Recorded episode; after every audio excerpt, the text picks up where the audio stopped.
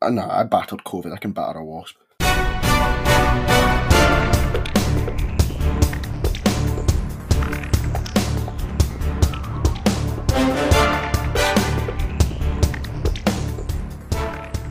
Hello and welcome back to episode 14 of the Double Reel Film Podcast. This is the second reel of our monthly magazine style podcast for film nerds. Hopefully, you've caught up with the first reel, had a brief intermission, and refueled ready to take on this mighty second installment of Nerdy Film Chat. If you haven't caught the first reel yet, please do go back to your app and download and listen to it so you're up to date with all the features we've covered already this month. These include our roundup of news and spotlight on some of the films we watched this month, our classic and recommended feature on the French Connection, our hidden gem Dredd, the one that got away about George Miller's Justice League, and our remake Hate Watch of the two Robin Hood films. Now in Reel 2, we bring you our big conversation where we tackle a weighty topic and give it a fuller, i.e., longer discussion. Joining as always is my co host James Adamson. Welcome, James. Thanks for having me back. Let's get into this. Um, let's get straight Yeah. back to it. All right, well, do you want to uh, sort of tell me where your suggestion for this, this topic came from? Let's use that as the start point. So I was having a conversation with my housemate and his mum about. I don't. We, we we will have conversations that just go off on several tangents, but the one that um, kind of stuck with me because it was film related, I thought we could use this was that we were speaking about um, effectively tokenism when it comes to um, shoehorning characters in, um, or shoehorning actors of a different minority in, so they're playing a character that's been traditionally, you know, a white male.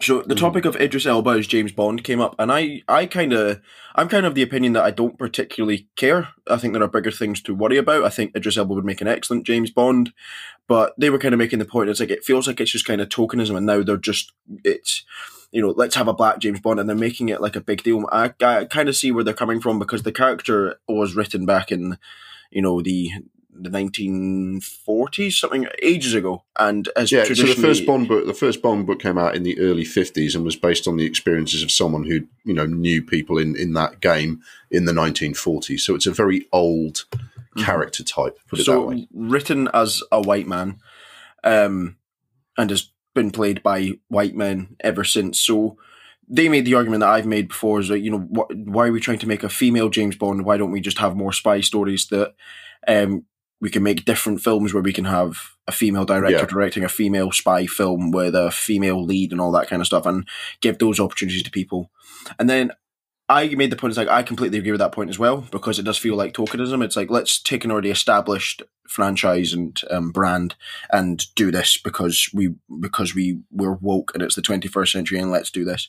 And it is it is there's there's a lot of tokenism. It.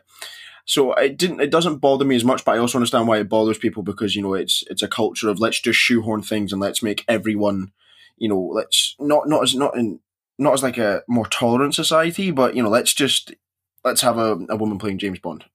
No, let, let's not do that because that's ridiculous. Let's not just give the part. It's for example, when if you're recruiting five people for a job and the most qualified person is a man, a white man with he's going for a, a degree in law. Uh, I know a job in law, and he's the only one out of the five candidates got a law degree. But we're going to pick a woman because it's a woman, and we need to hit our quota. That stuff can fuck off. It's Yeah, that's far that's, too token. yeah.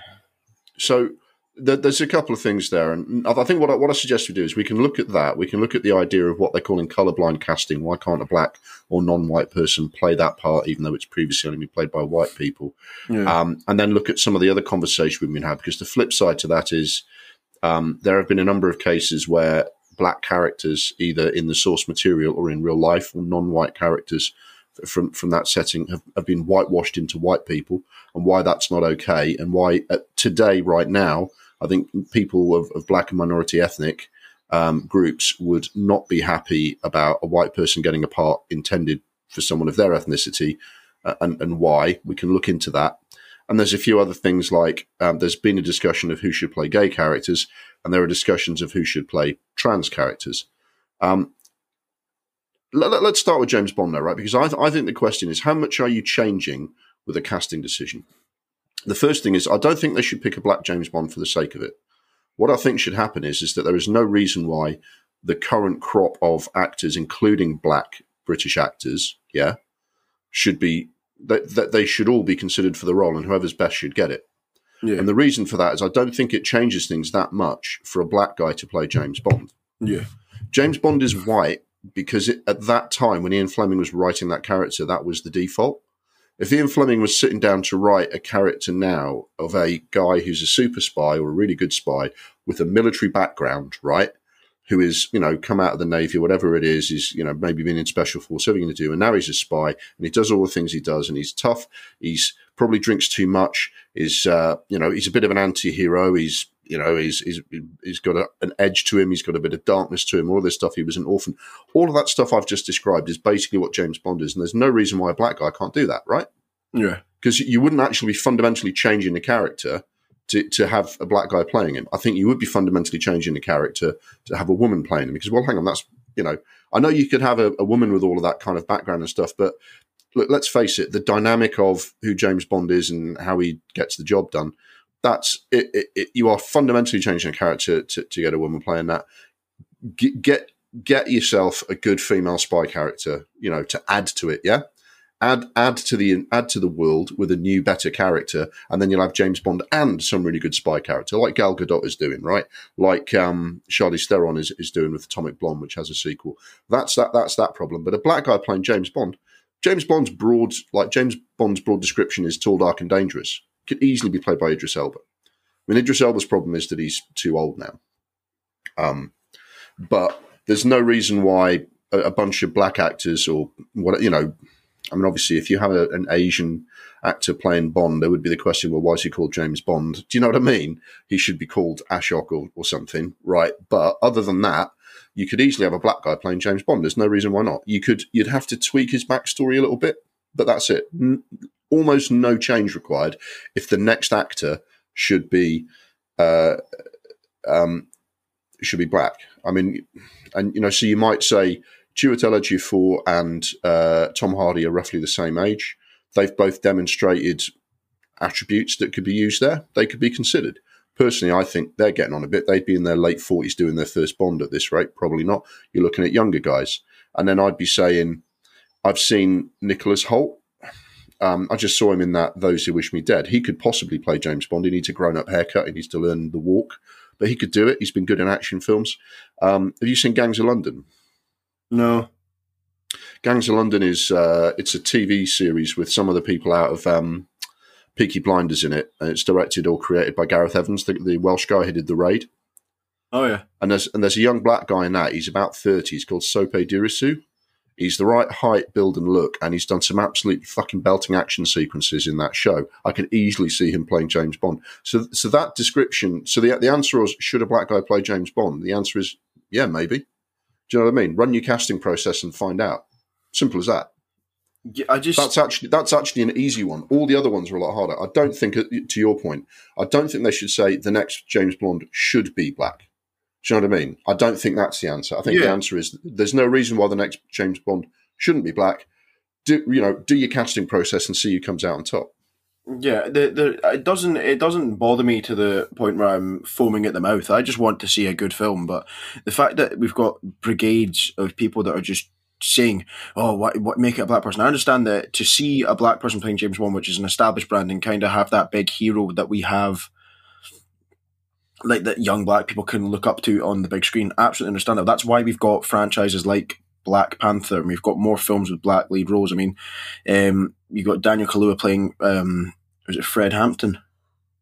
Yep. And then Judas and the Black Messiah. You know, you've got uh, Leslie Odom Jr. playing um, Sam Cooke and getting nominated for Oscars. There are there are roles for black people. We just I don't I disagree. I kind of just I do understand. I disagree with the idea of just let's start taking established um established stories and just you know tinkering them with the for the sake of let's let's make social justice warriors happy. I understand. It doesn't it doesn't bother me to the point that my housemate, my mate, was getting annoyed at because he was like it's it because it pisses him off. He thinks that he was he was one hundred percent behind the fact that if there's a black spy and it's a good film, then yeah, that's fair enough. But don't just take James Bond, which has been a thing since you know it's been a, a massive film franchise since the '60s, and the books are even earlier than that. So don't just don't just you know do what you want with it because you want you want it to be a, uh, you want it to be you want to make yourself happy and feel like you've done the world some social justice because it's it's fucking stupid.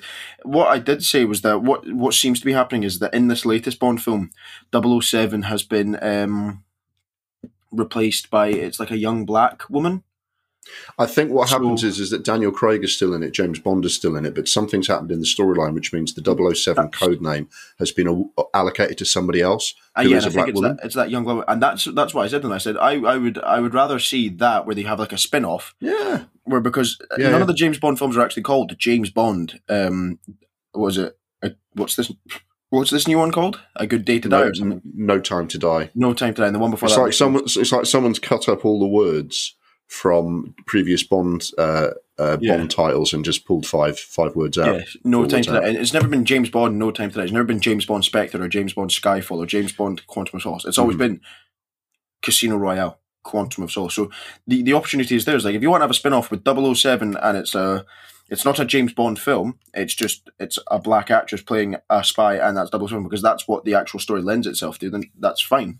So um, and I, I would tend to agree with that. On, on the subject of James Bond, I think James, James Bond personally, I think is a funny one because if they were to cast a James Bond for the next for the next film, right, I would measure it simply on the basis of like when they cast, you know, previous James Bonds. While I've been, you know, a fan of it, hey, does he seem right? And if if if a black guy seems right, I have no problem. yeah. And it's it's the issue of doing it because black people should get a shot. I think that's really patronising. I think you know the and, and the, the the other issue is James Bond is one film, right? Okay, you've given you've cast one character like that. What about all the other films? What about all the other opportunities? What I would say though is that there there is a flip side to this problem, right? And it's a similar thing to the reason why they had colorblind casting in that new version of David Copperfield. Uh, for example, with Dev Patel playing the, the title character. yeah. Now, obviously, David Copperfield was a guy of certain circumstances or a character of certain circumstances in 19th century England. He's highly unlikely to have been an Asian guy. uh, You know, he wouldn't be called David Copperfield in the, in, the, in the first place. But I think they've almost taken the attitude of when you're doing a stage play, if you're like in the RSC and they're doing Hamlet this month and they're doing Macbeth the following month, they just have whoever's in the company at the time, especially a touring company, and say, right, here you go, you're playing that character this time. Uh, and next time you'll be playing this other character because you're, you're in the company, you, you get the part, right? Um, and they've had black Hamlets, they've had black, you know, Asian this, whatever. Um, and, and that's, they've kind of used that theatre tradition where you just kind of cast whoever you've got in the part for that. But the underlying issue that they've got is the reason they've done that is that if you're not James Bond or a period drama based on a famous author like Dickens or Jane Austen or whoever it is, it's really, really hard to market that film abroad. Okay. Yeah. And if you're not going to give, it's all very well saying, oh, we'll give Dev Patel an opportunity in whatever film. He's not going to get an opportunity in a lot of the big pictures because um, uh, uh, because period dramas set in the 19th century have mostly only ever had white characters cast, right? Right. Therefore, it's harder for Dev Patel to build the profile where Hollywood have heard of him. Oh, do you see that David Copperfield? That was really good. Don't you love a bit of British costume drama? Oh, do you see the lead guy in that? Let's let's bring him over to Hollywood for a screen test, see if we can give him something. Do you know what I mean? You don't get it's like it's like saying, um, oh, it's all very well, you know, these days you can make more money from your live shows than you can from record sales. That's all very well, but new bands can hardly get played on fucking radio now. How do people get seen? How do people get out there? How do new actors get an opportunity to build the profile that says when the next big thing is being casted, they will, or being cast, I think is the phrase, that, that they'll get the opportunity. Now, and I think a lot of these things are what do we do now when the situation isn't ideal, when there aren't as many opportunities? Because 10, 15 years from now, when Dev Patel has built his profile, um, uh, Riz Ahmed has just done an amazing job on Sound of Metal. He's built his profile. You know, these people are going to grow and grow, and that's going to open other doors and open other doors. But what about the young black, Asian, whatever actor? You know, actor from a working class background. Let's not put too fine a point on it. That there are, you know, there are barriers to all sorts of people to, to get jobs in, in films these days. Because if you're not prepared to do an internship while mum and dad pay your rent for three years, right, you're not going to get in. Aye. So we already have the principle that says we need to give people a leg up. And we've had 80 versions of David Copperfield. We all know that David Copperfield is like a, you know, so, you know, cast someone different this time. Do you know what I mean? And and cast someone else next time because they're bound to do another David Copperfield, right? It's going to be a Sunday night drama or something, you know? And I think the argument is to say until we have more opportunities for um, people of all backgrounds to be in films, what are we going to do? Do you know what I mean?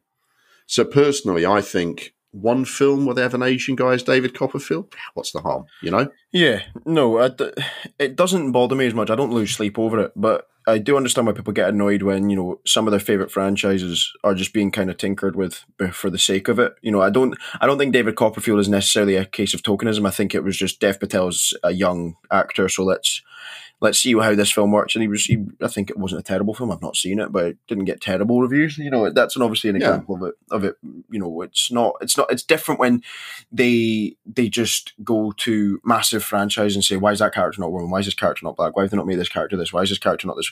And you know, people start losing their mind because you know of because of like these things, and you know, you, you can never, you know, you can never dispute the fact that there's obviously a lack of these kind of minorities in these films, and obviously a lot needs to be done to having more black protagonists in films. And You know, last year was a, good year for it with John David Washington playing literally the protagonist in Tenet.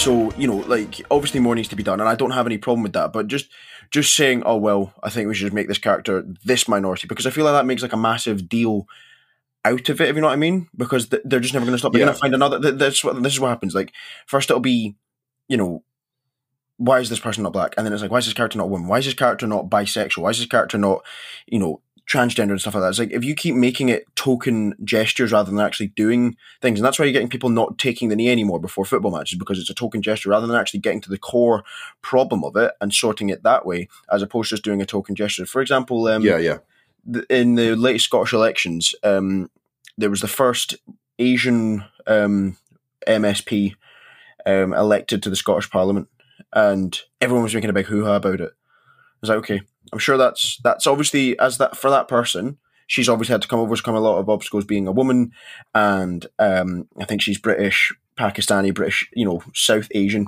um, heritage.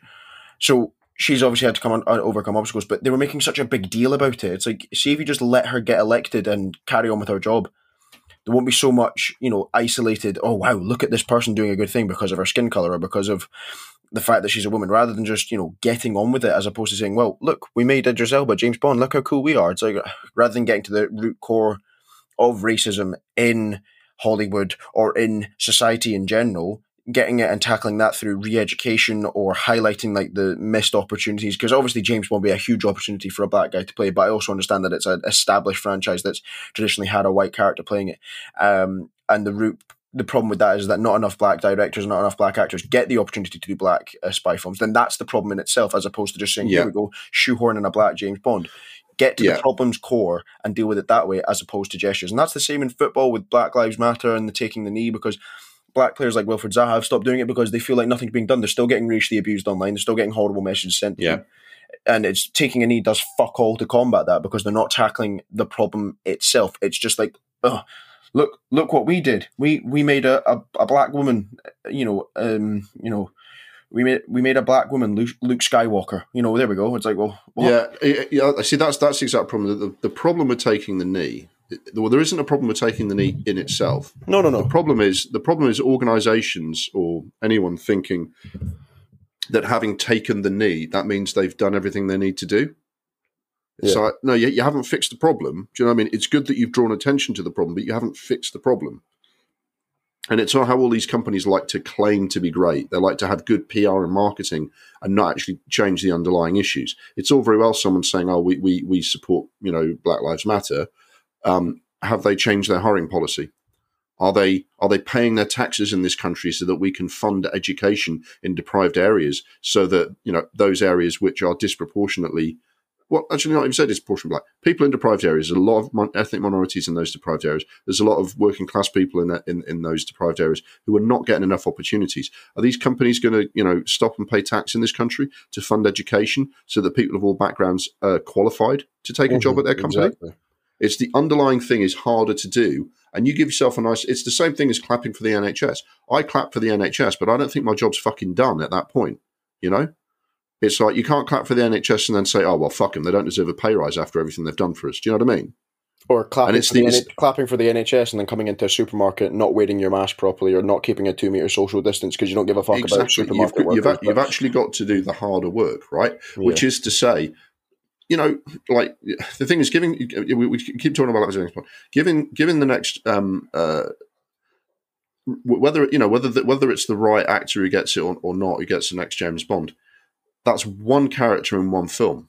You've got to get down to the underlying the, the underlying issues. I mean, one of the problems we've got with the franchises is because Hollywood is so afraid of new ideas. What are what are most of their franchises, right? James yeah. Bond is based on the, a book that you know on, on, a series of books that were first written in 1953. Okay. Yeah. DC Comics are, are, are, mainly based on characters that were created between 1940 and 1959. Right. The majority of, of, of Marvel's characters are come from the 1960s, and you know. And even even although I, th- I think the public were ready for a black superhero film, no one in the public said, "What Black Panther? I don't think you could have a black superhero. I believe that only white people should have completely remarkable, strange powers that I, have never seen in real yeah. life. Do you know what I mean? It was, but somewhere in Hollywood, there were people in the background going, "Oh shit, will a black superhero film work? Will a female superhero film work?" But leaving yes, that aside, is it good? Right? Yes. yes, it's good. It's good, and it's a character we've all heard of. Fucking, you know, easy.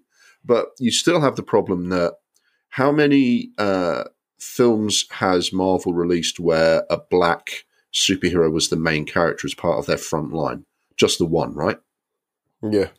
And how many films have they released where a female superhero character was was was the lead, you know, in a frontline film? Probably just Captain Marvel, right? Captain Captain Marvel, and then I suppose Wonder Woman's got. Uh, well, yeah, Wonder Woman's like DC's only effort. But yeah, I mean, it's, D- still minimal. D- D- it's still I mean, DC, DC's problem is getting their fucking shit together. Do you know what I mean? Um, but but it's like more. Your problem is though, it's hard. It's hard for Marvel to come up with new superheroes. I mean, who's the next big superhero that Marvel have come up with that's a big name? The big names that I've heard of are Hulk, Captain America, uh, Spider Man, uh, Iron Man. These characters all come from the 90, come from fifty years ago. So even Marvel, who are the, who are propping up the idea of a mainstream blockbuster film, they haven't come up with a big new character that's kind of made any headway against those big names, right? Hollywood outside of Marvel and Pixar, like the the, the, the few spots that are coming up with new stuff, they haven't come up with a new fucking idea in years, right? And that's your problem, right? There's, I mean, there's two things they need to do. One you can fix, right, more easily, which is to say more people from black, Asian, women, minority, gay, all of those people, more of those people in the industry making films, writing characters, coming up with ideas. Oh, look, there's a gay character. Let's have a gay character. Oh, look, someone's come up with a film with a bunch of good black characters and a good female character. Right, we'll cast them. Do you know what I mean? That's just a numbers game. After a few years, you'll say, well, what did we have to do? We just went to watch the films that came out and they happened to have more black, Asian, gay, diverse characters. Were they good? They were good. I am fine. You didn't have to twist my arm and make me watch those films. You've just had to go out and hire and find a more diverse range of talent because they're out there. You can fix that problem if someone's prepared to put the effort in. The more fundamental underlying problem is Hollywood's fucking terrified of anything new. Who's going to give $200 million to anything that didn't come out 40 years ago as, a, as, a, as an existing property? Do you know what I mean? Fortunately, there's been a few things, hasn't there? I mean, Harry Potter's relatively recent. Hunger Games came up with a franchise with a female character. So Hollywood just needs to have a greater level of support for new ideas from a wider range of people. And a lot of these things will solve themselves. And in the meantime, I don't mind a bit of colorblind casting because there's some good, talented people out there who I want to see in films. So I think what we've got to on that is that a, minor change, like a, a, you know James Bond being played by a black actor, if that turns out to be the best actor for the job, I don't think we really have a problem with. I think the wider issue is rather than kind of tokenistically um, casting one person in one you know in one part to make you feel like you've done a good job. work on the underlying fundamental issues in your industry that are providing barriers to all sorts of people to joining the industry. Because if you give diverse voices an opportunity to make films, then you don't have this issue, do you? Yeah, um, I just think it needs to be done properly. I think the discussion we've had about, you know, making, you know, you know, shoehorning actors into roles to make a point rather than them being the best actor for the job. Because I do think Idris Elba would make an excellent Bond. I think he's a bit old now, but if it had been back in 2015, maybe But yeah, I mean, yeah, um, sort of 10, 10 years ago, probably his shot. Yeah, I, yeah, it's, But- it's just one of those things. I think there are, like you say, it shouldn't be done for the sake of it. It shouldn't be done Yeah, so that some Hollywood producer can pat himself on the back and Yeah. do none of the real fucking work. So that people like the biggest problem is Idris Elba when he was twenty five had to go to America to get film opportunities. That's what's fucked, right? yeah. and and and and belatedly giving him a bit of tokenistic casting now is not the issue. It's he's he's fought his way through to becoming a big name. We should be doing more to like find the next the next generation of good young talent from all backgrounds. Yeah, totally. And and and, and this is, and then this becomes fucking no, no discussion at all. I hope that in 50 years time people are going to think we're weird for having this discussion because they're going to say but you know just just let everyone have a go. Do you know what I mean? Um, so hopefully that's where we get to.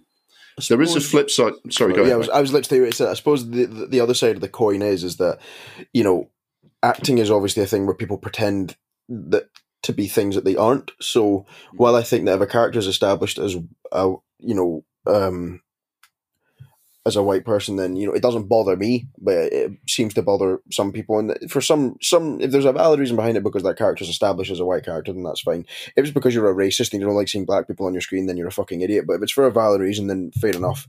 You know, it's not it's not necessarily a a bad thing. Um, if you can tell there's racial prejudice behind it, then okay, you're a cunt. But I suppose on the flip side to that is that when you've got um, you know, there's a lot of discussion about you know why do why why is it why does it seem to be like James Corden can't even remember the film was but he was playing a gay character and all he did was act camp and wave his hands about and act all effeminate and you know put on a you know a, a feminine voice and act like a big you know like a big blouse basically is what that someone was saying about it and that's like a stereotype that they have towards gay men and not all gay men are like that you do get some gay men that do talk like that and you get gay men that just don't behave like that so Mhm. it was some guy that I went he went I was he went to the same school as me basically. He was a couple years below me, but he, I've got him on Facebook. We never really spoke that much, but he does some stuff for um, BBC The Social or something like that. They do kind of like Yeah. short videos. It could be like sketches or this guy. You this guy um, did an interesting video about why why is it that gay actors don't get to play gay roles because you know when, what happens Yeah. when a straight actor plays a gay man is that they just do what James Corden did and that's put on a silly lispy kind of voice rather than you know actually laying into the character of what is to what it's like to be a gay man and that's something that it would be easier to generate emotionally for the character if it was a gay man who's been through that themselves rather as opposed to a straight man guessing and just you know acting Yeah. all camp and stuff And, like and that I, I think a few people have said the same thing, where on, on, on the back of what, what was a very you know poorly received performance by James Corden as a, as a gay character, the the you know the answer that some people came to was straight guys shouldn't or straight actors shouldn't play gay characters. Um, the answer might be James Corden shouldn't be allowed to play gay characters. James um, Corden shouldn't be allowed to do anything personally Um, yeah, but it's um, it, it's interesting because my gut reaction to this was, hang on, do you know what I mean? It's like, like you say, I think there's a there's a difference between uh, getting people using CGI to get someone to play uh, like someone who's an amputee, rather than giving an amputee actor a chance to play a part. Yeah, it's like straight actors, straight characters, straight actors. Why shouldn't a straight actor play a gay character? Why shouldn't a gay character play a straight character? I mean, they've in fact they've done that lots of times. Um, so my gut reaction was, hang on, that's taking things a bit far. But um, the guy who did Queer as Folk and that recent film uh, t- series on uh, on on on uh, Channel Four, It's a Sin. Um, what's his name again? Is it Steven Moffat? Russell Davies, Russell T Davies. Um, I get him mixed up because he's one of the other people who did Doctor Who. But Russell T Davies, who has done a number of quite prominent gay stories, brilliant gay stories, by the way, um, he said from now on he's only going to have gay actors playing gay characters. And his rationale for that, when he got down to it, was is that when he writes a gay character, he wants to write about a gay character who's having trouble in his relationship, or he wants to write about a gay character who is frightened of something or uh, going through some sort of experience in his life, uh, uh, has joined the army, is angry with with his parents, with all this stuff, and he doesn't want the actor to be acting gay. He wants the actor to be acting what's in the actual story. Do you know what I mean? yeah It's like, do you, you know, if you want someone to ride a bike, do you want someone who's still learning to ride a fucking bike? And I get that. I get what you're saying.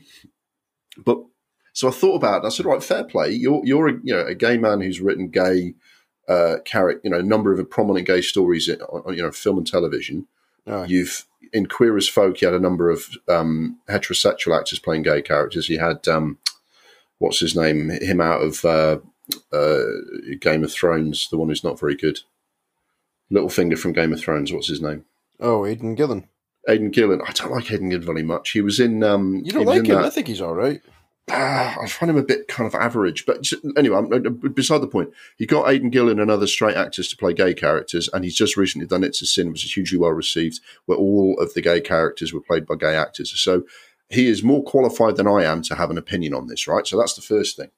Right. But if I can offer an opinion w- with that preface of how much weight it should carry compared to his, yeah. A brilliant actor of any background should be able to play something like gay. Do you know what I mean? It's not fucking Martian, right? It's just gay. Do you know what I mean? You're kissing someone and saying "I love you," right? You're not. You're not. Um. You're not like playing an amphibian or something that's so different to what you are. It's just gay. Do you know what I mean? I it's not that far removed from my experience or another straight guy's experience to to play that. I, I, I don't I don't feel like a sufficiently good actor would really have a problem doing that. I mean, did people come out of Brokeback Mountain? I haven't, you know, and I have read, I have, I've read like queer um, uh, and and gay, uh, you know, journalists and, and read their reviews of films where the gay characters are played by um, straight actors, and there's a range of responses to it. But there's been a film recently with Colin Firth playing a gay guy. Um, that film Supernova, and both both the main actors are straight, playing gay guys. It's been rapturously received. They say because it's it's a lovely story and it's been played very well. Brokeback Mountain is, you know, largely seen as being very, you know, very well done and and, and gay journalists. Not all of them. You shouldn't see them as, as one one homogenous group. There's there's a diverse range of voices. Some will come down on on different sides of this debate, but there's enough gay journalists saying Brokeback Mountain was great. Jake Gyllenhaal and Heath Ledger were great as, as gay characters, which isn't maybe the best example because they were guys who had to act straight every day of their lives, except when they're with each other, I right? So yeah. you know, but the, the the way I would just look at it is is that Russell D. David Russell T. Davies is going to make films and television programs his way, and other people might say, I don't know, I really want to work with. Uh, you know, Christian Bale, I reckon he could do it. I'm going to get him to play a, a, a gay character. And then the film will get made and we'll see who's best, right? The, only- the only thing I would say is if there's, and it was, it was, it was something someone said in an article and it comes back to the same problem he said, there's not enough gay characters in film and television as it is, and then a straight guy gets to play them.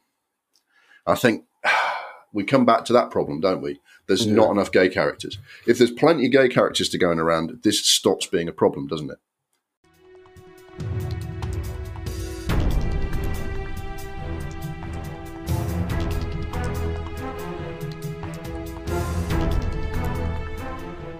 If it's not a token thing to have like the one gay character or to have no stories about gay people, if gay is just one of the things that's in shows, right? And a range of people have the opportunity to play a range of characters because that's what you get to watch and see and write and make films about. This stops being a problem, doesn't it? It's the fact, again, it comes down to the fact that there's not enough of it, and therefore people start arguing over what few there are. Yeah, It's I this think- it's this fight over scarce resources that that turns people into like it turns people against each other instead of there being plenty to go around and they say yeah fuck it let let that straight actor have a go because there's three great gay films just come out with gay actors playing playing the part so yeah you know let a straight guy have a go you see can't make gets you, you can't make everyone happy. That's the problem we have. Is that you you want you want everyone to be fair, and you want everyone yeah you want everyone to make the film they want to make and the story to be told. But you know you can't make everyone happy because Russell T Davies is now saying, "Well, I'm only going to cast um, gay actors in his film," which is his right. Uh, He's wanting to tell the most accurate portrayal of what it's like to be a gay person. I know that it's a sin is set. Is it set in like the eighties? yeah it's yeah, Yeah, it's yeah, so- about it's about AIDS from about 1980 to 1990 so it's Right, very okay. much about the gay experience So that's his choice because he wants to, like as a creative choice, he wants to tell the story accurately. And I think I think he's doing that because he thinks it would be told better by gay actors, which is entirely his choice. But at the same time, you can also say, well, Jake Gyllenhaal and Heath Ledger are straight, and they told an excellent story about two gay men in um, Brokeback Mountain. And Heath Ledger took it very seriously. He didn't like when people were cracking jokes about it at award ceremonies because it was a very important story to him that it was told correctly. So even though he wasn't gay himself, he still took the is it the solemnity of it maybe Yeah. the correct word but he took it seriously. He didn't like take the piss out of it which some people did. So i Mhm. think the, the i think we do need more colorblind casting or just, just blind casting in general you know don't ask questions like obviously if we're doing a film about um If it's about something specific, yeah but it's about the colonization of india the british colonization of india yeah we're going to have to have some you know some color Can- casting can- because you can- need you need Can, you- can you imagine the confusion if they said, "Let's let some Asian people play the white characters and white people play the Asian characters," and the audience is going, "What the fuck is going on here?" why is Dev Patel playing Queen Victoria and why is Tom Hardy why is Tom Hardy Mahatma Gandhi? What the like what you know what the fuck is going on, you know? Yeah, yeah, Um yeah. yeah, it's, I think you need to balance sorry, I think you need to you need to find a balance where, you know, you if you want to tell a specific story, you know, if you're going to tell a story about the Romans, I don't think Julius Caesar should be played, for example, by Idris Elba because it doesn't work. There has to be some sort of historical accuracy. But again, at the end of the day, we are talking about acting where people pretend to be things that they aren't. You know, it, it Matthew depends how McConaughey, historically Matthew McConaughey isn't a guy from Matthew McConaughey isn't some bull riding guy from Texas who has AIDS, you know, but he still played that guy and had and had the Oscars. Does that mean we now say, oh well, you can't you can't give the most accurate portrayal of that um, character unless you're dying from AIDS, and then you pick up your Oscar and then you fucking die? You know, can you just? Uh, it, it's very it's very tokenistic. It's very you know, let's you know, is is Leonardo DiCaprio uh, a drug addicted uh, Wall Street broker? No. Oh well, you can't play that character unless you're a drug addicted Wall Street broker. Maybe some people just need to shut the fuck up. I understand that representation for gay actors and black actors is minimal, and we need more people like of those, you know, in Hollywood getting their chance to tell the story because there are some good actors out there who don't get their chance, and it probably is to do with the prejudice of their ethnic minority or their sexual preference, which shouldn't matter. If you're going to give a good performance, you're going to give a good performance. For example, Neil Patrick Harris played a womanizer uh, in How I Met Your Mother. He played Barney, and he's a womanizer, and he's a gay man. He's got in a relationship. I don't know if he's married, but he's he's in a relationship with a gay man who and he has two children with. He's gay as fuck, right? He's and it doesn't matter that he's gay and can also play a straight character because at the end of the day, it's acting, and you know, it, to me, people Yeah. get very noised up and get very wound up about things that they don't need to get wound up about it because it is it is people pretending to be things they're not. Obviously, I think it's grossly offensive if Tom Hardy does decide to play Mahatma Gandhi and decides to black up or decides to you know do blackface and you know Yeah, you know cover himself in you know brown body paint so he looks more like Mahatma Gandhi. Obviously, I think that's offensive and I don't think that should be done. And obviously, some circumstances you just have to say, look, we're doing a film about you know um, Genghis Khan.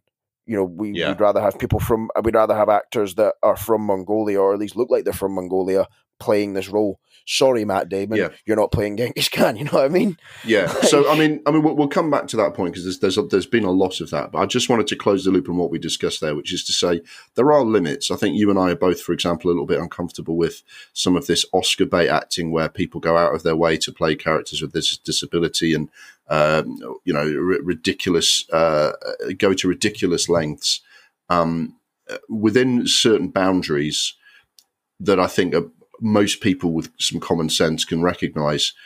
Acting is, as you say, about pretending to be something you're not. To the best of our knowledge, Arnie isn't a robot, and we we would be robbed of some great performances if we only let people play exactly what they already are, because that's probably not even acting, you know. And also, um, I think we should encourage as many people as possible to uh, to do, you know develop and enhance their empathy empathy for others by having a good hard think about what it's like to be someone other than yourself to have a walk in someone else's shoes and see what that's like. Because you're asking the audience to do that. You're asking the audience to find out about these stories about other people and their lives that aren't your own and to, and to think about other people. And it's you know and a lot of actors i think benefit and and, and from you know like for example i think riz ahmed playing a guy who's losing his hearing i mean it might have been hard to get a, a deaf guy to play riz ahmed when he was hearing um, at, when he had his hearing at the beginning of the film. So they made the decision to get someone who could hear to play a deaf guy. And as a result of that, Riz Ahmed has a whole new appreciation about the issues facing deaf people, right? And I think he's gone out and he's made a film which has brought those issues to light. And I know a lot more about deafness th- than I did before watching that film. So I think you would miss out on a lot of these things if you didn't let people stretch their experience into other Yeah. people's lives. Having said that, we do have a whole big minefield here around um, everything we've just said, because if we're saying, you know, let's not go out of our way to just to cast black people as, as white characters, let, let's broaden things out. Why then do we think it's a problem for white characters to play non white actors to play non white characters? Um, because it's just it's the it's the history behind it. You know, you Yeah. got the Jim Crow thing. You got all that kind of stuff where they would you know black up and give themselves big red lips and do all these like offensive dancing. It's it's it. It's just you know not appropriate. It's you know what I mean. yeah, I mean, Like, I agree. I, I was framing the question so that we could make the point. I, I completely agree with you. Yeah, Yeah, it's I mean, not like for example, it, it's just dumb to me that Laurence Olivier would play Othello, but that's obviously from a different time. Like there's oh, literally fucking hell, li- that was insane. But there's literally a white character in that fucking play that he could have fucking played himself, and he played the black one. It's dumb, you know. Like it's Yeah. for ex- like like I've said, you know, you need to have more representation, obviously, and give everyone the opportunity, and that's why having colorblind casting and just casting people based like on on the if the film is like okay, we're do, we're doing um we're doing a spy film, okay. Is the character gay? Yes. Okay. Well, now we're never only going to cast gay gay actors. No, just get get- them to do the scene. That's how that's how auditions work. Okay. If it Mm. doesn't work because a straight actor doesn't know how to you know channel and embody those emotions when he's you know doing his audition, and a gay character absolutely nails it because he's a gay guy, fine, cast him. That's fine. But you know, making like Riz Ahmed made his whole point about when he was doing Sound of Metal that okay, he's not a deaf guy, but he did everything in terms of he you know wore things that blocked out his hearing and he wanted to raise awareness for how difficult it is for deaf people. And there still needs to be a, a lot done because I, I genuinely thought there was a lot of facilities for deaf people, but obviously from this film, it's you know it's harder than we think. You know, despite the fact Mhm. that they have sign language and they have hearing aids Yeah. and cochlear implants, which don't necessarily always work, and it's still difficult for folk. Mhm. And he didn't want it to be about you know. You know, for example, when he got nominated for the Oscars, like he's the first British Pakistani person to be nominated for the Oscar. I'm sure he's proud of that. But see if you point it out every time it happens, you're not going to get over the fact that British Pakistani men can act too. You know what I mean? Yeah, and, and he would be saying, "Can we talk about the issues facing deaf people, please? Because that's actually the most so important thing." because that's the most important. Yeah, obviously. So when it when it comes to, um, when it comes to this, and you know, casting for the sake of casting, I just don't. I think you need to. You kind of need to bite the bullet. I think if Mhm. if a director is making the you know the conscious choice to only pick a certain race or certain preference because that's the film they're trying to make okay but in general you know for films where there's not anything specific for example james bond is an established white character and it's not anything specific like okay we're doing a film about shaka zulu so we don't need white people to Mhm. audition for the lead role if it's not specific just you know have the character And, and if anyone could, if anyone could play that character, let anyone have a go, right? Exactly, that, and that that's how you eliminate some of it because you know, and I don't know how specific these things are. It's all about again, but it's again getting down to the root core and just having these roles there rather than you know because now we're seeing that you know, for example, Bong Joon Ho is a is a great director and he's making you know he's made great films, uh, great Korean films, and now we're seeing that you know Korean cinema is a thing and that there are there are many many different races and different sexual preferences that can be or those stories i suppose i should say sorry. Yeah, there's those r- stories about people from different races and different sexual preferences that there are so many stories to be told that yeah if people are interested in them because that some some of those films don't particularly uh, appeal to me. I've not got much interest in gay culture but there are loads of gay people that i'm sure would love to see you know a film about say freddie mercury's life because he's an iconic you know gay man so Mhm. i and i love freddie mercury for his music not because he's a gay man but there's there's obviously stories out there to be told and yeah, but nobody kicked up a fuss when rami malek played him even though he's not yeah. The thing is, there's stuff like that where you're going, look, Freddie Mercury was from Zanzibar, which is now Tanzania, but of Indian ancestry. Um, but oddly enough, you know, he doesn't look typically like uh, an Indian person um, from the Indian subcontinent would, in the same way that Prince is actually not mixed race. He's a straight up black guy, but he looks very light skinned. It's like, who are you going to get to play that? Somebody who looks enough like him, right? yeah And Rami Malek is from North Africa, which is similar to where Freddie was born. Let's not let's not quibble. He looks quite like the bloke. Let's do it. That's not Yeah. the same as a white guy browning up to play the character. I mean, I'd, I'd like to take this back quickly to, to just illustrate sorry yeah. one of the problems we've got is, a, is, is of the fact that it's not a level playing field, and there's some really egregious examples of um, in you know when David Lean, who I've got you know the utmost respect for as a filmmaker, was looking for someone to play an, an Indian character, uh, he got Alec Guinness to do it instead of casting uh, any number of, of, perfectly good British, Asian, uh, or, or Indian. I think there's a bit, there's a film industry over in India who could have played that part, didn't cast them right.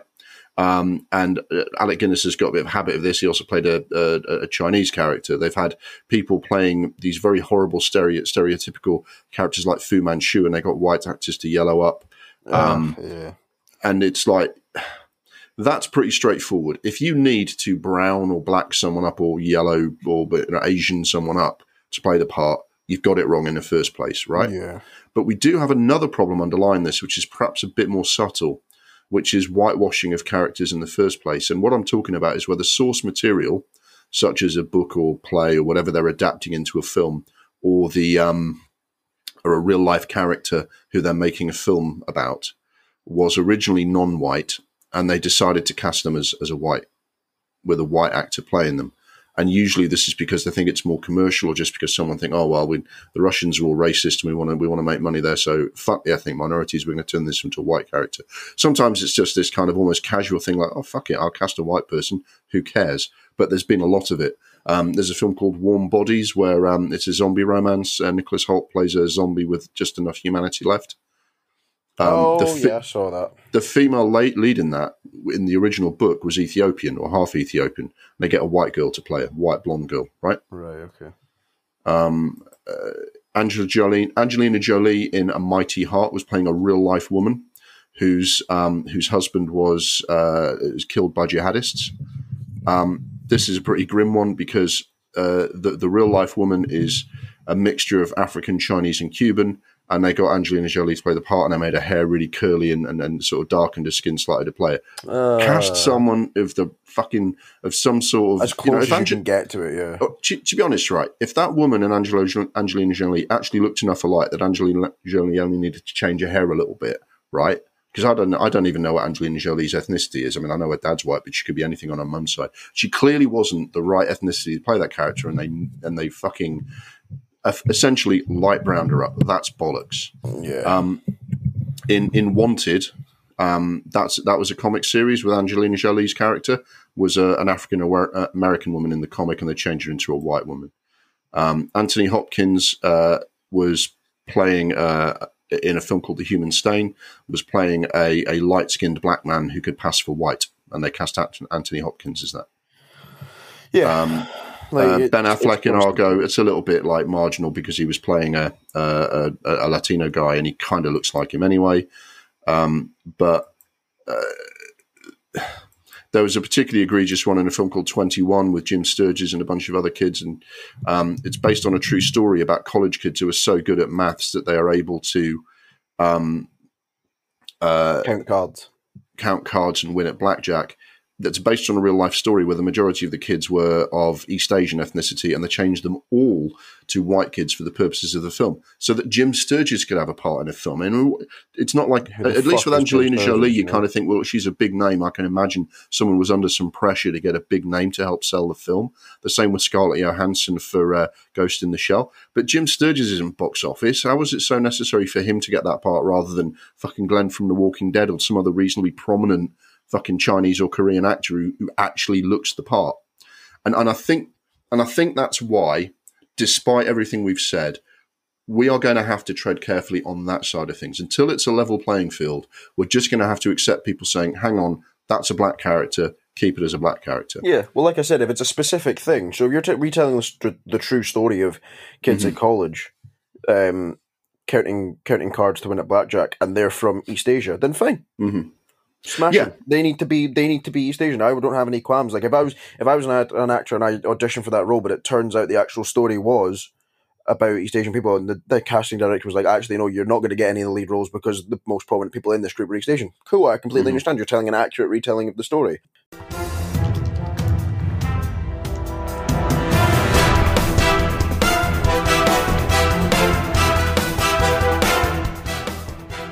For obviously things like where there's source material. So like Black Panther is obviously an African guy. He's like the only black Mhm. superhero. He's from a, a fictional African country, but he's obviously black. Fine, I'm not. I'm not going to get the fucking role of T'Challa because it's not. It's Yeah. not there. It's an established character. But if it's a film where you don't necessarily need to make a big deal about ethnicity, and you think, "Buck, Idris Elba would be the best guy for this part," and it, there's no, you know, there's no specificity. Is that Yeah. about um about the skin color, or the the complexion, the amount of fucking melanin that's in his skin? Fine. If it's the best actor for the role, it's the best actor for the role. That- And, it, and that's what it should be for films that there's nothing spe- like it's not a, it's not an act it's not like a biographical piece it's just like a, a story about a thing it's just a you know I know that sounds stupid but it's just a oh Christopher Nolan's new film is about uh, inverse time okay does the character have any skin color like a specific skin color no so I can cast John Mhm. David Washington yes sorted does the supporting actor does the supporting actor have any specific uh, skin color no so I can cast Robert Pattinson yes cool and I di- and if it's if the character is specifically gay, that's a diff- difficult one for me because I understand what the, I'm mentioning about that guy earlier. Where he said, you know, as as long as it's an accurate retelling of gay, Mhm. like a gay person's life and gay culture, I guess. As long as it's accurate, I don't think people would mind. Like for example, Brokeback Mountain. But if it's just giving me James Corden acting all camp for an hour and a half and being kind of offensive with that, then yeah, that that can just It's- it's an area where that's you- a you- one for me. It's an area where you need to make more effort at the very least, right?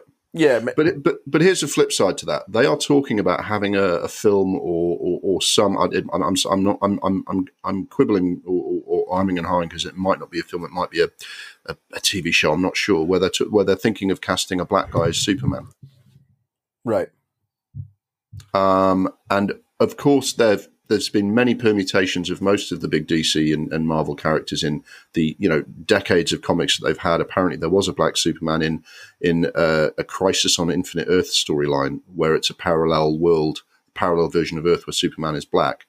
But there are some people raising an eyebrow that a frontline, you know, it's not the same as having the Miles Morales version of Spider-Man because they've they've they've created that multiverse where you've got Peter Parker Spider-Man and Miles Morales Spider-Man. They've done that as always. Marvel fucking does it with much more agility than DC, right?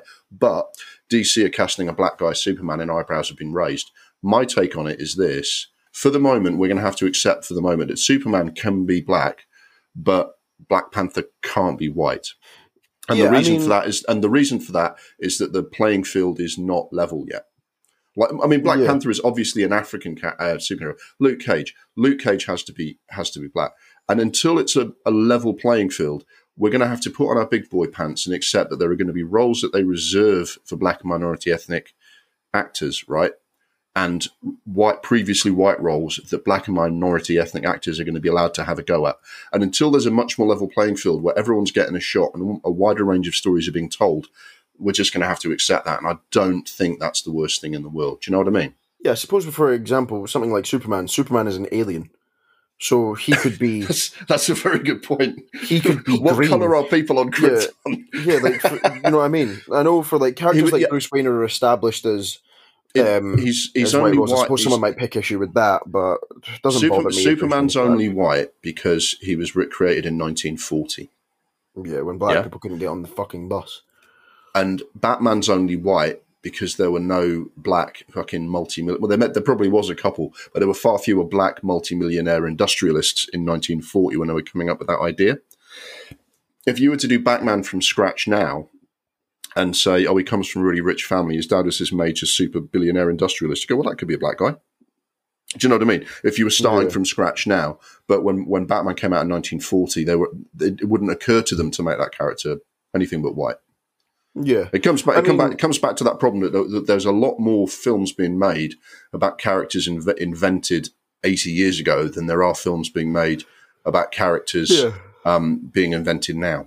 yeah. I suppose for things like comics and I suppose to some extent James Bond, it doesn't bother me particularly. I understand why it kind of bothers people, particularly with James Bond, because it's like the kind of quintessential English or British spy who's you know he's always been white, and you know to be honest, I I wouldn't mind. But you know, for example, Bruce Wayne could be a, a black billionaire and could you know become a black Batman. Doesn't bother me. For, for most of these things, it's like sure, as long as it's not stunt casting, as long as you're not being As long as it's- tokenistic. If you yeah, found a cracking actor yeah. to play Superman, go for it because you couldn't do a worse job than fucking Because the last couple of If- Superman because if you do that and you just do it in the sense of Oh yeah, I want. I'm gonna. I'm trying to think of a good example to play a, a black, um, a black Superman. That guy from Bridgerton that everyone seems to fud themselves off to. Mhm. Forgotten his name, but the tall guy. Say he bulks up and plays Superman.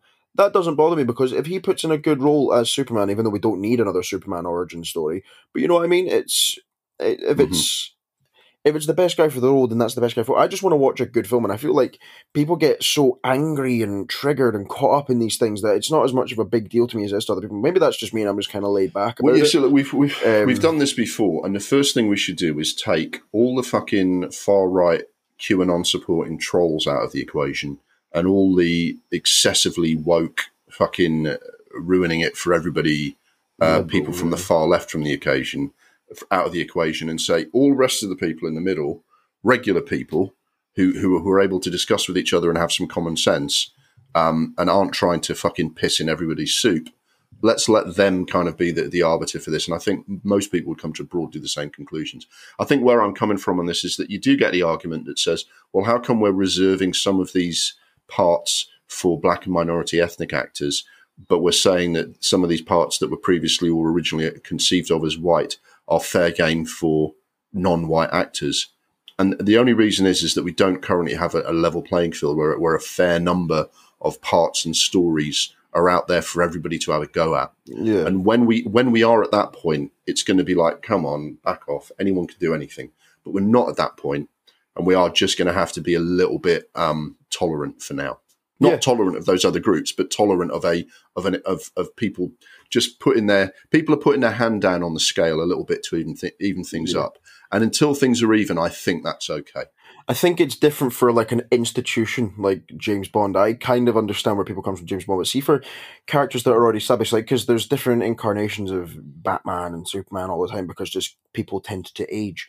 So you know it, it's uh, like you're right about the level playing field. I think I think what needs to be done is that we we have more like obviously Russell T Davies is going to be very upfront about the fact that he's just going to pick this this specific type of sexual yeah, he's kind he's kind of not But- asking for it to be banned and for no one else to be allowed to do it. He's kind of saying, "I'm going to do it properly, and you're going Right. to see that this is how it should be done, and we'll Yeah. find out if he's right." But, and he's, for he's got a fucking great track record to fucking you know to Yeah. stand up stand up on it. You know, for example, let's. It, I think if you take away the importance of not not the importance, it's hard to word this without coming across as offensive, and I swear I'm not being ignorant when I say get it, it. but it's like a case of you know if you if you're casting a film and you know one of the characters is is gay, and you get a much more real performance in the audition from a gay actor than you would from a straight uh, than any of the straight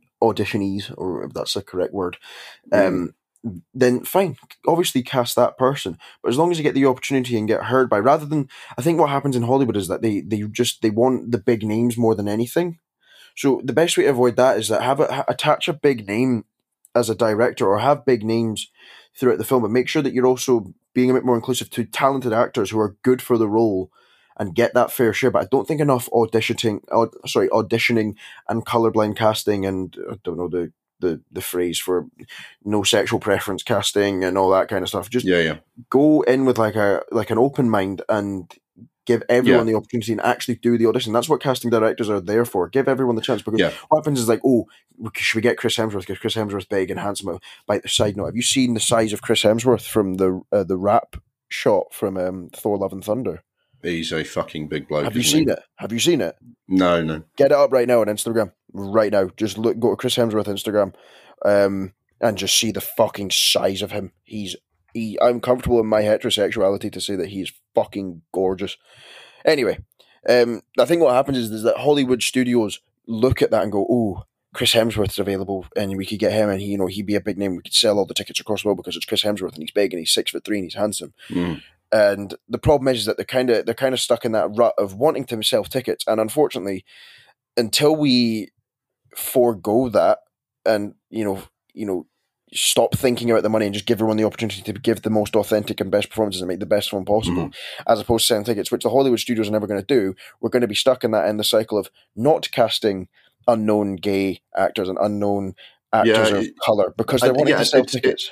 it's that underlying lack of imagination that I think we've done a pretty good job of highlighting in many of our episodes that is underlying all of these problems um, because they don't see and, and, they, they don't see the the Asian character or the minority character or the unusual character or the trans character, whatever it is, as the opportunity to tell that story. They see it as an opportunity to, in some cases, tick a box and to give someone a chance to, I know, I'll I'll I'll change this, I'll lose weight, I'll put on weight, and it's like it's an opportunity to kind of pat yourself on the back for having kind of gone through something rather than saying, you know what, we did a good job of telling that story. Because actually, doing a good, a good job of telling that story is to give more people who are actually from that background access to the industry, and they'll tell a lot of those stories for you.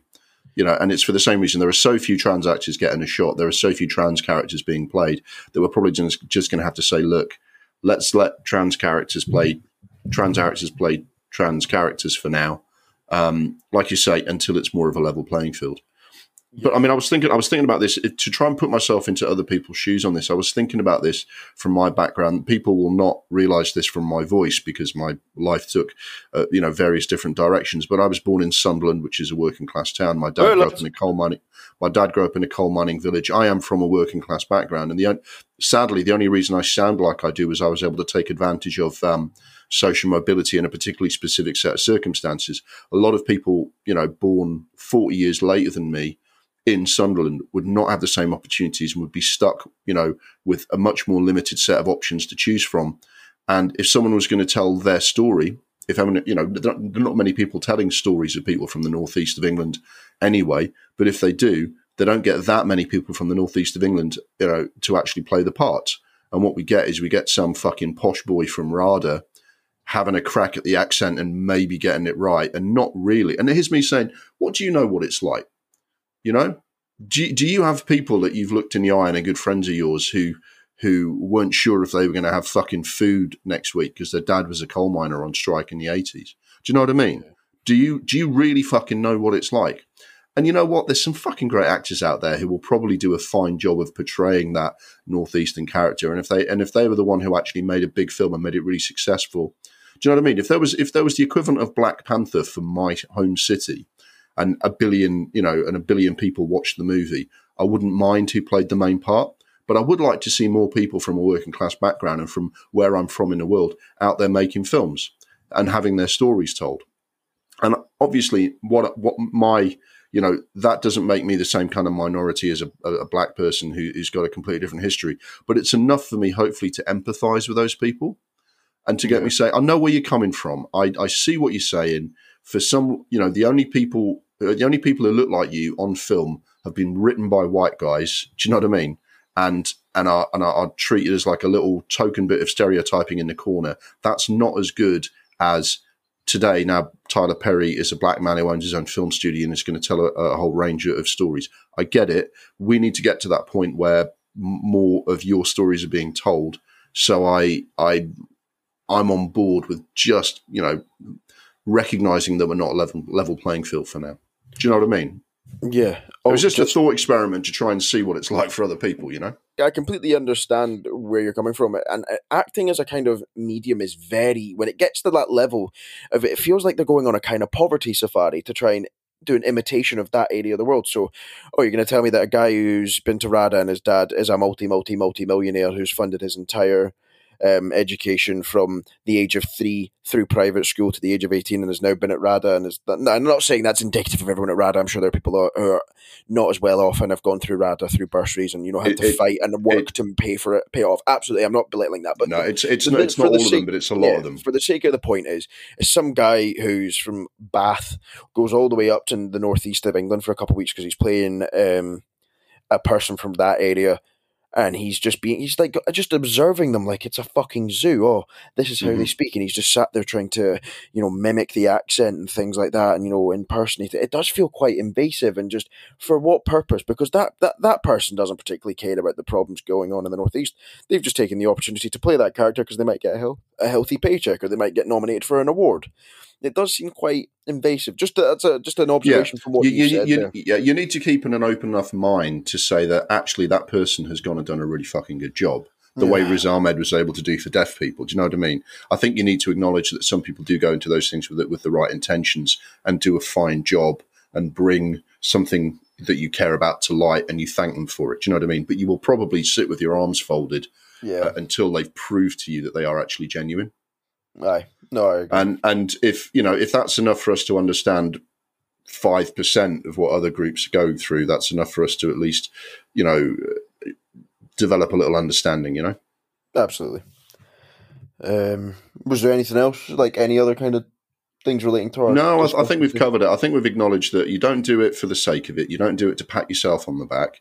You don't do it as a substitute for um, the hard work to make it fairer for everybody. Um, Yeah. and and in the meantime, we are going to have to be a little bit kind of accepting that because it's not a level playing field, there are going to be a few anomalies. Um, but you know, Black James Bond, sure.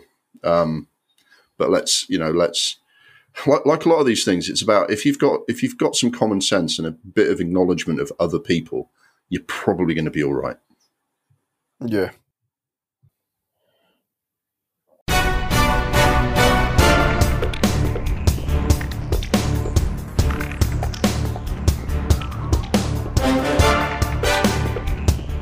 That's all for this month's episode of Double Reel. Thanks for listening and for making it all the way to the end. Thanks also to my co-host James Adamson. The podcast was edited and mixed with the help of Audacity, Anchor FM, and begrudgingly Zencastr. As usual, anything that sounded good was down to them, not Zencastr. Anything that sounded crap was down to us and Zencastr. The music was Mistake the Getaway by Kevin MacLeod. Dredd is widely available to buy on disc and digital copy. As of June 2021, it's also available on UK Netflix. To find out more about George Miller's Justice League, there's lots of information on DC fan sites, Den of Geek, and Gizmodo, including photos and art on the look of the film. Outside of Double Reel, you can find me co-hosting the What Witty Saying podcast. And you can find me hiding in the forest, stealing from the rich to give to the poor. So this is me, James Adamson, signing off, and This is me, James Adamson, signing off. your next podcast episode will be our regular episode 15 next month. Keep an eye on the socials for any bonus or special episodes we decide to do in future. If you enjoyed this podcast, please like and subscribe and tell your friends. Until next time, stay safe, watch lots of films, and may your life be as awesome as you pretend it is on social media. And there have been 8 billion problems with Zencastr since Hans Zimmer last won an Oscar.